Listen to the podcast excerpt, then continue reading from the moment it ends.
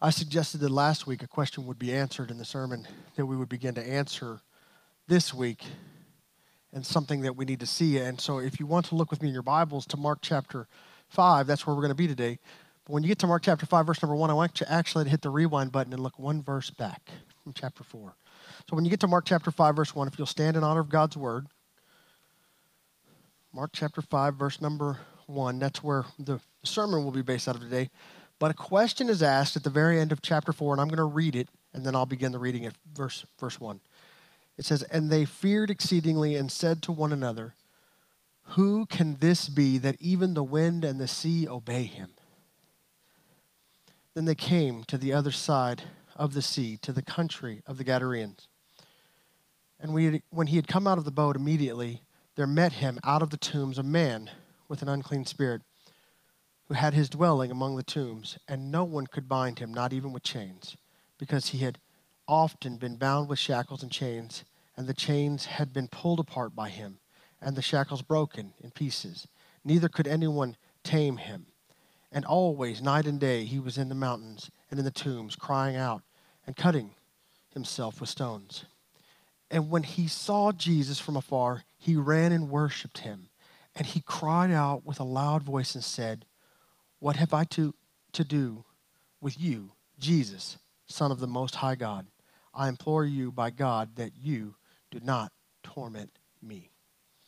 Would you pray with me? Lord, when we look to Scripture, we are reminded. We are reminded that the whole world leans in to declare you. Lord, even those who are completely opposed and estranged to you, they know you.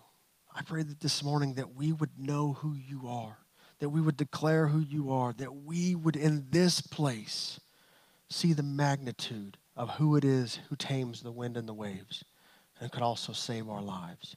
We ask for this in Jesus' name, amen. Please be seated. I I, I will say this, and it's just kind of an interesting thought for us to consider.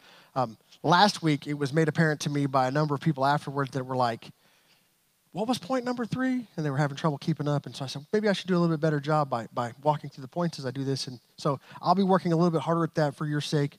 But as we go through, there'll be a couple key things that I'll talk about that I want you to take note of. But that being said, let's look first at verse number one. Jesus and his disciples had been in this boat, and they had crossed over, and the, that tumultuous storm that had set in on them had disrupted the peace. Jesus calms the peace down, and there's this astonishment and awe that sets in. Now, I don't know about you, and like I said, we're not, we're not quite to verse number one yet, but as a measure of preface here, I want you to think about this. Are you still in awe of who Jesus is?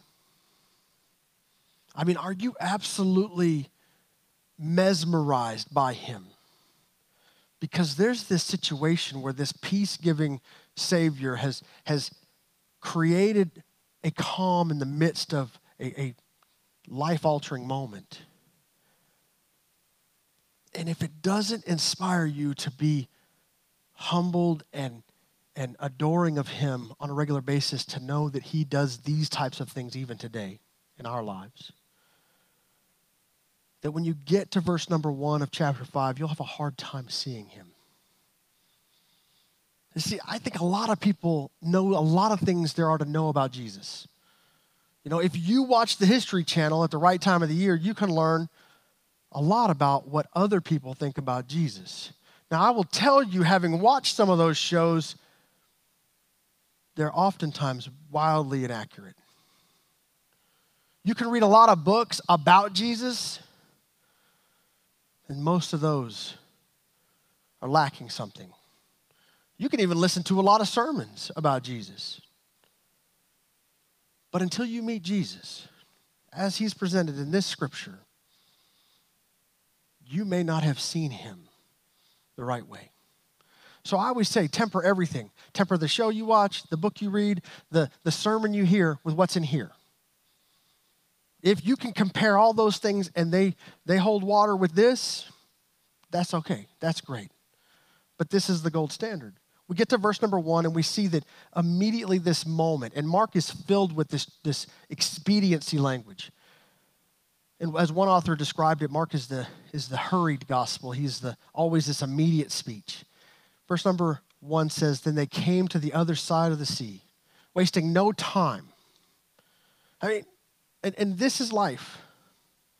You'll oftentimes be given this great big thing that'll happen to you, and there'll be no time for you to simmer in it or to marinate in it as you would.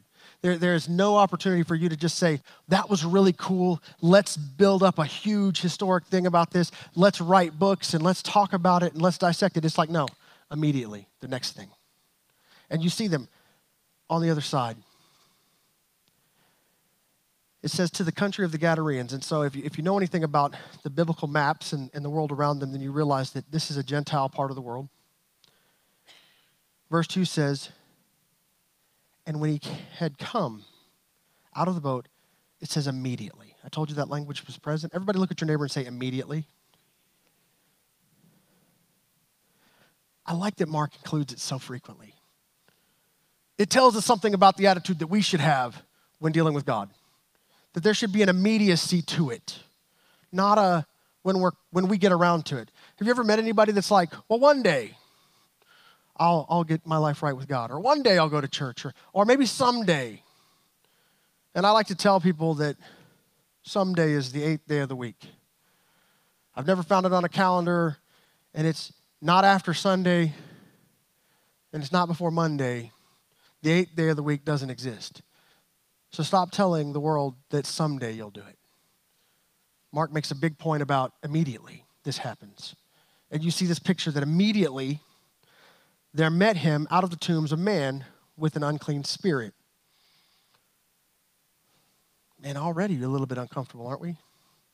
In, in, our, in our preparatory talks when I was talking about that this was where I was headed, um, Justin pointed out, and he was astute because I hadn't considered it at all. He goes, just in time for Halloween, a demon-possessed man. I thought, man, I didn't see that one coming. Sometimes it's good to have great staff members that keep you on your toes.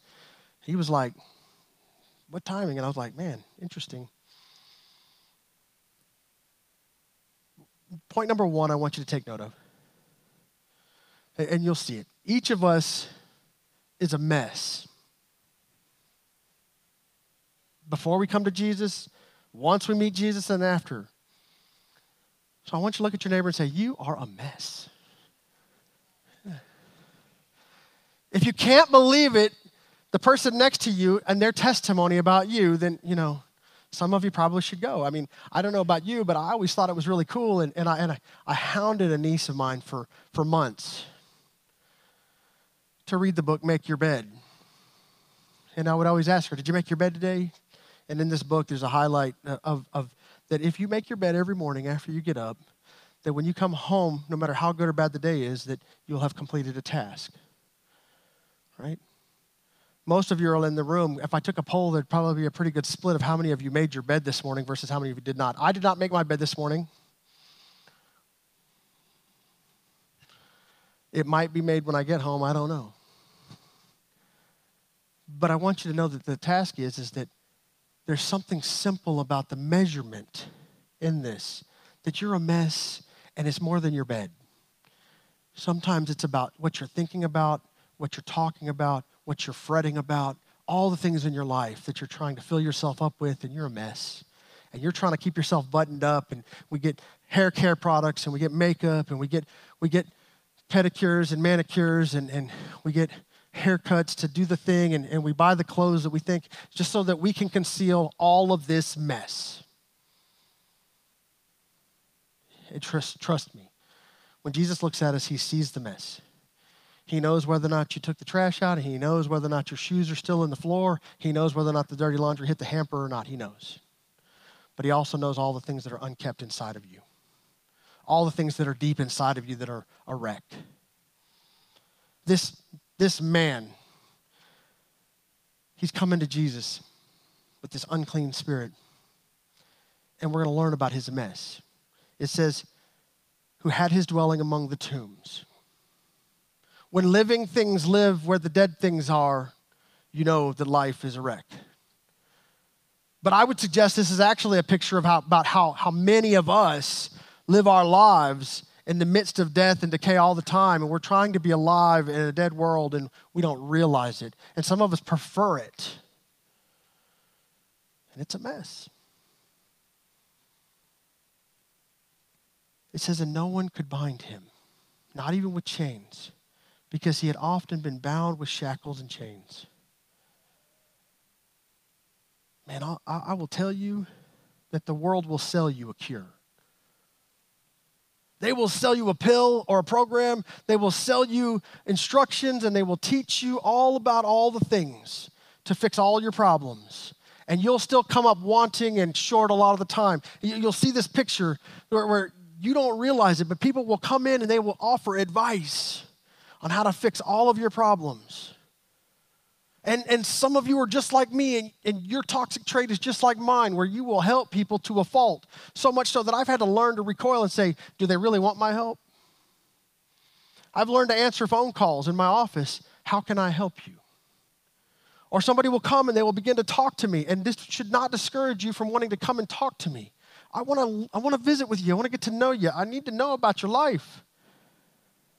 Sometimes I get to the end of a conversation, and I'm like, okay, how can I help?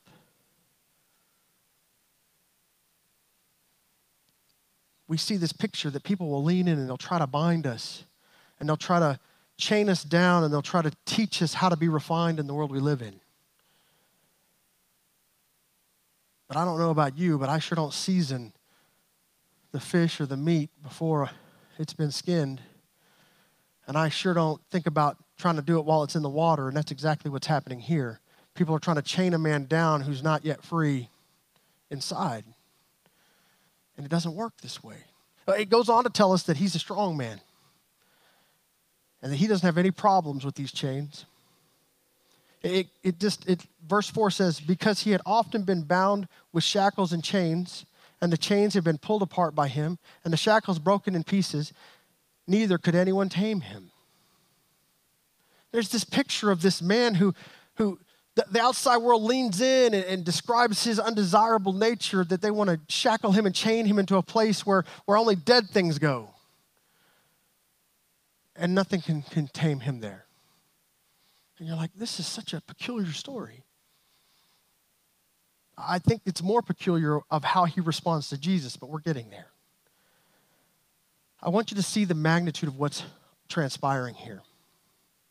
You see a person who, in his own strength and ability, can overcome all of the supposed correction that would be offered to him. There's nobody in here that's got a strong will, is there? Any strong-willed children in the room? Any strong-willed adults as a result? No one in here that, that has a, a mentality that says it doesn't matter how much they tell me I can't do it, I'm going to do it? I don't know about you, but people used to tell me, you can't do a thing, and then they just would prove to you that I could go do it. And sometimes when people know that about me, they're like, man, I'll just tell him he can't, and then watch him go, go, go wild trying to do it, kill himself trying to accomplish a task. I had a boss one time tell me, well, so-and-so called in sick. I don't think you're going to be able to get all this work done. And I was like, I'll show you. And later I thought, man, he really tricked me. Killed myself that day trying to get that job done, and I did that job, by the way.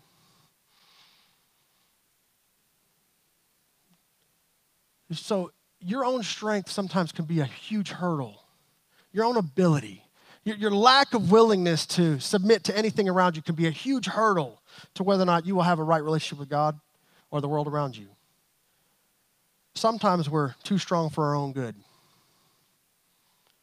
Well, as a result of all of this, it goes on to say something even more intense. Verse number five, and always night and day he was in the mountains and in the tombs, crying out, cutting himself with stones. And this picture of this man in this moment tells me that we sometimes do more damage to our own selves because of the things that we're trying to make ourselves feel complete or make ourselves let the pain out. You know, I don't know about you, but our world is plagued with people that hurt themselves. Now, the way he describes it, or that he is described, is a very dangerous one. But I'll tell you, this very dangerous description does not elude us because the world around us has people that do these kinds of things even today. But I would suggest that there are more things that we should be considering about what's happening here. Really important things. Some of us are strong and resistant to correction, and the world around us has given us all these insights on how we could be better people, or how we could fit in, or how we could be restrained from being a nuisance to the world around us. But you know what we do instead? We do what this man does. We try to find a way to make ourselves feel just a little bit better. And some of us do it at the end of a bottle or in a violent eruption at home towards our children or, or, or, or our spouses, or maybe, maybe even we find it at the end of a needle or, or in a powder or, or something we smoke, or, or maybe we find it in something else we do. Maybe in the, in the web where we, we seek the internet to, to satiate a desire for our lusts and our passions. And maybe we fill ourselves up with all these sins. And we hurt ourselves intentionally over and over and over again, thinking we can fill this void. And you can't tell me it's not there. Because just like this man, the evidence leads us to believe that, that it's there. You know, there's much that could be said about any of the things I just mentioned. Some people think that they could, they could actually physically hurt themselves to let the pain out. But I'm going to tell you the truth. What's about to happen to him is the only thing that I know that'll help the pain. He's going to meet Jesus. Aren't you excited that the mess that you are in your life can be satisfied by meeting Jesus? Now, his, his initial introduction to Jesus is not, not this life-altering moment. Instead, it's something a little uneasy. Follow with me. Verse six says, when he saw Jesus from afar, he ran and worshiped him. He begins to answer the question. But he does this thing. It says that he worships him. And I really was intrigued by the way this word was used here. And so I thought, I'll look this word up. On Wednesday nights, I've been teaching the Bible study for the adults. And we've been talking about some Bible study techniques and skills, things that I would hope that they would employ so they would be better students of the scriptures. And one of those is, is that when you find a word that's interesting in a passage, you should see the way that that author uses that word. And I know this is, this is deep stuff here, okay? So, you know, if you're not here for Bible study skills, then just put me on pause and rejoin in a minute when I start getting funny again, okay? That might not be ever, by the way. When we look to the Bible, authors use words in a way that sometimes is unique or specific to that author. And so when you study the Bible, you should be careful to pick a word out and then try to find that word everywhere else in the Bible. Because while that word might have the same meaning, the author's usage of it might tell us something different about it. So we should be careful when we interpret a word. So this word worship appears twice in Mark. This one right here, where a demon-possessed man is worshiping Jesus. I'll talk about the word meaning in just a moment. The other time it's used is when the soldiers mocked Jesus at the crucifixion. They bend their knee, they kneel, they worship him. They mock him. Both at the time of their worship of Jesus are not believing. Both are doing so in a manner that presupposes insult. But the word worship here is intense, because it talks about when someone literally lays down and kisses the feet of a superior being. To prostrate oneself. You know, worship is really cool because in the Bible, it, it doesn't seem like, and, and point number two I really want you to take note of this morning is, is that worship isn't optional. You know how I know that worship is not optional? Is because when you read the Bible, it says that every knee will bow and every tongue will confess. That means that if you believe in Jesus, that you get to worship him, amen. But if you don't believe in Jesus, you still get to worship him. Amen. I've told a lot of people that means that in the smoking section of eternity, if you're not following along, that's hell. There'll be worship. Worship will rise out of hell just like it will rise out of heaven, because every knee will bow and every tongue will confess, because he is worthy of our worship. This demon-possessed man, unclean spirit, cannot help himself. He is not divided against himself. Oftentimes we have trouble seeing Jesus because we have both that nature which, which clings to God and that nature with our flesh that wants to pull us away from it. And sometimes we are so confused because we have both natures warring all the time within us. But this demon-possessed man, he sees Jesus, and he knows, and worship is his immediate reaction. And it's powerful.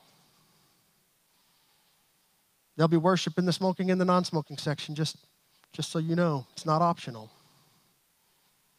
It says he cries out with a loud voice and said, "What have I to do with you, Jesus?" Calls him by name and then describes who he is, Son of the Most High God. The disciples who have been spending time with Jesus in the boat, watching him do miracles and in the midst of his ministry, don't know who he is. But this demon-possessed man in a foreign country amongst Gentiles recognizes Jesus immediately. Oh, that it would be this glorious in your life that when Jesus impacted you, that he would get down into your life in such a way that when people saw you, they would say, that's a person who identifies with Christ. But most of us are just doing our best to keep our head down and not be noticed at all. The question is answered. Who is this Jesus? Well, Jesus is the Son of the Most High God. What a statement. And then there's this, there's this moment where we have to really, really lean in here. Because he, he asks the question, you know, what have I to do with you? And then he says this, I implore you by God. How in the world does a demon-possessed man implore anyone by God? But he does right here. I, I've seen the most lost people in the world cry out to God. And I'm grateful that God is listening. But he, he says this, I implore you by God that you do not torment me. You know, point number three that I want you to, to, to lean in with me on is, is that we fear that God, God will not be, no, excuse me, I'm, a, I'm one ahead, excuse me. The demon-possessed man knows who Jesus is, and we've already covered that, so I'll go ahead and skip to four. We fear that God will not be just, but he always is.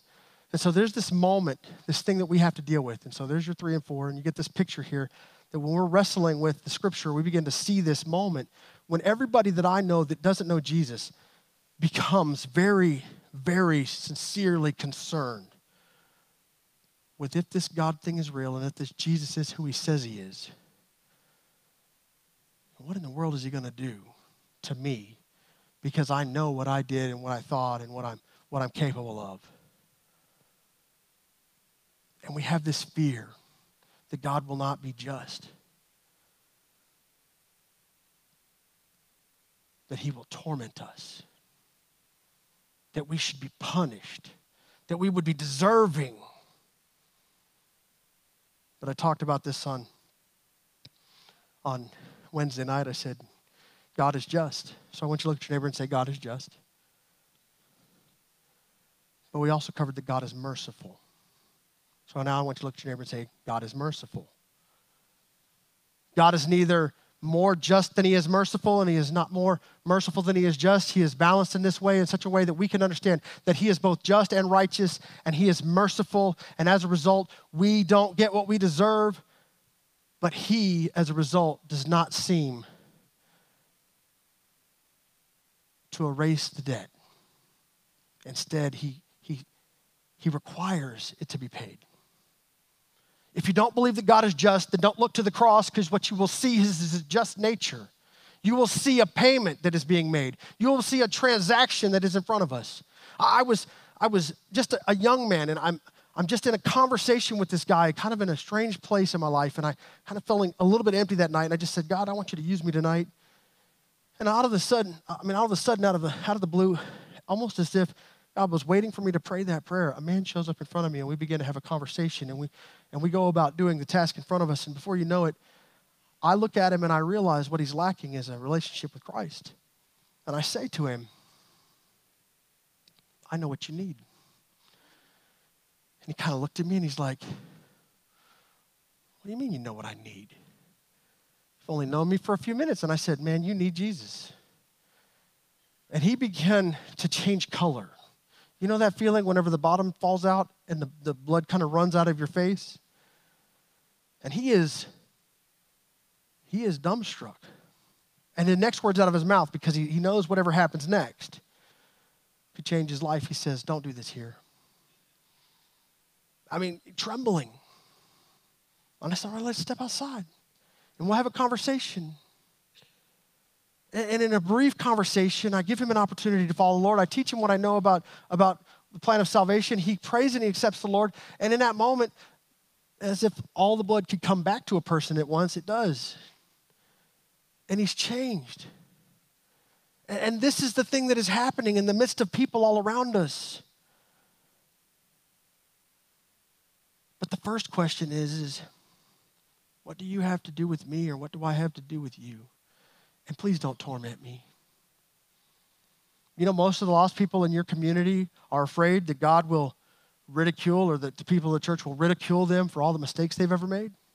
We should feel a sense of remorse and shame for the things we've done wrong, but we're not here to point out your shortcomings, and I'm not here to, to, to make you feel awful about them. But if you feel awful about them, that's the work of the Holy Spirit in this place, and we welcome it. Because without that remorse, we wouldn't repent. Without that repentance, there'd be no change. We, we see this picture here and this, this immense sensation of who this, who this Jesus is in his midst. And what do we know? We know that the lost world doesn't understand that Jesus has come to rescue them. They think he's come to embarrass them. But the only one, in my estimation, who gets embarrassed because of salvation is when my Savior hangs naked on the cross or is beaten because of me.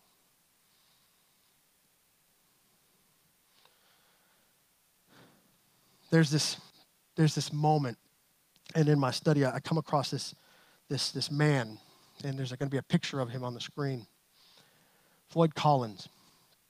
Floyd Collins lived in the nineteen twenties, and this man decided that he was going to do what a, a number of other people were doing, and that was they were exploring caves.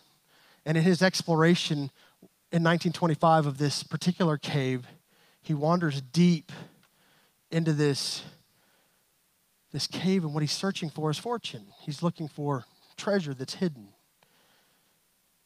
In the course of his going, he loses his lantern light. He's groping around in the darkness. And in doing so, he unsettles a very heavy rock. They, they, they express that later excavation would, would say that the, the rock was about seven tons. It shifts and pins him in a, in a coffin-like space. The leg is trapped, and he begins to bellow for help. He is stuck. Rescue ensues. They decide they're going to try to try to find some way to move him out of there, to try to get to him. They're going to try to do this, and it becomes well known, and tourists begin to come and see the matter. And he's stuck there for days and days. It's so much so that the tourist crowd is growing, and the vendors are showing up to feed the tourists. And it's quite the spectacle. Not being able to rescue the man, his last words are, "Are you coming to help?" "I guess not," and goodbye. And he, he perishes. He said, "Brother Ben, that's a really morbid story." I'd say that the man with the unclean spirit looks a lot like Floyd Collins. He's trapped, and no one can lift his heavy burden. But instead, what the church does is we sit by and we watch the show instead of introducing him to the one person who could lift the stone. We will gather up, and we will, we will be in a situation where we will know about all the bad things that are happening in the world around us and the people around us. And we will talk about how pitiful it is and how sorry it is and, and how awful that thing occurred. And, and all the while, we'll be missing the opportunity to lean in and offer Jesus. And instead, we buy refreshments, and we gather with our friends. And we wonder, we wonder if others will be able to move the rock. But just like on Resurrection Sunday, there's only one, there's only one person who can roll away the stone. And I would suggest that you might be here today, and you might be trapped. You might feel this burden that no one else can lift. And trust me, if this church could lift the burden, we would have already begun to do it. But instead, what we do is we offer you Jesus, who can lift the burden, because we know that this church serves a Savior who can do that. But I cannot, and you cannot, but Jesus can. He can take all the burden of your sin. He could take you from that place of addiction to that place of, of searching the web and looking for all those things that fill you up that don't. He could take you from needing the needle or, you know, in modern era, the, the pen or the patch or whatever it is. He could take you from those things. But oftentimes what we think is, is that we think that this God thing isn't about rescuing us. But like Mister Collins, we wonder if anybody's coming. And I guarantee there's somebody this morning that's That's wondering if anybody's coming. And maybe it should be our purpose to say, we can show you the one who calms the sea and the wind obeys him. That even the demons know his name. He's Jesus. Do you know him today? Maybe you need to ask him to lift something in your life. Something that is so great that you can't lift and that no one else can help you with. And maybe we can point you to him. In just a moment, I'm going to ask you to stand, and we're going to, we're going to pray, and we're going to invite you to come. And maybe you don't feel comfortable this morning walking down the aisle and, and doing that in front of other people. Well, know that if you can catch me, I'll be glad to talk with you. But don't let it be a reason for you not to come. I don't know about you, but in the moment in my life where I was trapped, I had to overcome the fear of what other people thought in order to be saved. And that's how we'll know it's serious, when you're willing to cry out saying, I'm pinned and I can't save myself. I'm too strong and the world's tried to offer me all the cures and it doesn't work. I've broken all the chains only to be cast out, and I cry out in a loud voice and nobody hears me. And I'm not acceptable anywhere. And what I need is to meet Jesus. How about you? Would you stand with me today? I'm going to invite Justin to come. I'm going to invite Brandon to come, and Boyd's going to head towards the back. And if you want to talk to any of us, you're welcome to come, and we can talk. But, but I hope that you, I hope that you will learn that all the conventional methods that we use to, to, to save ourselves, that they're all coming up short. They're all dramatically and desperately coming up short. But we know someone who doesn't come up short. His name is Jesus. Would you bow with me? Lord, we thank you for an opportunity to be in your house, an opportunity to hear the scriptures, an opportunity to, to look to you as the Son of the Most High. Lord, to give all of our things to you. Lord, to stop being a crowd gathered around the perishing and to start being people who are crying out for Jesus in the midst of the struggle of others, that are promoting Jesus in the midst of the struggle of others, that are pointing to the one solution, the one answer is you. Lord, I pray for these that are here today. If there's anyone that feels trapped and pinned, and if they are struggling in this moment, if they feel like that their own strength isn't doing it and the, the world's correction isn't doing it, then maybe they need you today. I pray that they'd have a courage to come. I pray that we would all declare you as the Son of the Most High, and we would welcome you into our lives. I pray that we would have the courage to do this. We ask for this in Jesus' name. Amen.